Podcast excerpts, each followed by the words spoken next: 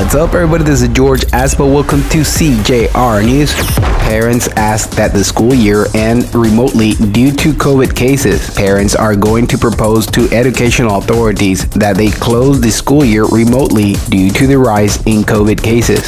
Airbnb definitely prohibits parties. With this measure, the platform will prevent accommodation from hosting clandestine parties.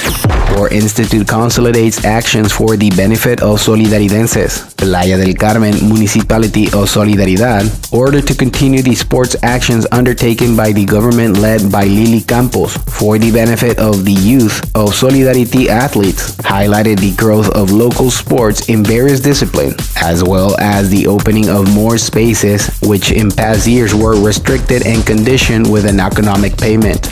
They seek to ban thongs on clotheslines in Quintana Roo. A group of religious women is seeking a ban on the display of thongs on clotheslines in Quintana Roo because they are tired of infidelity.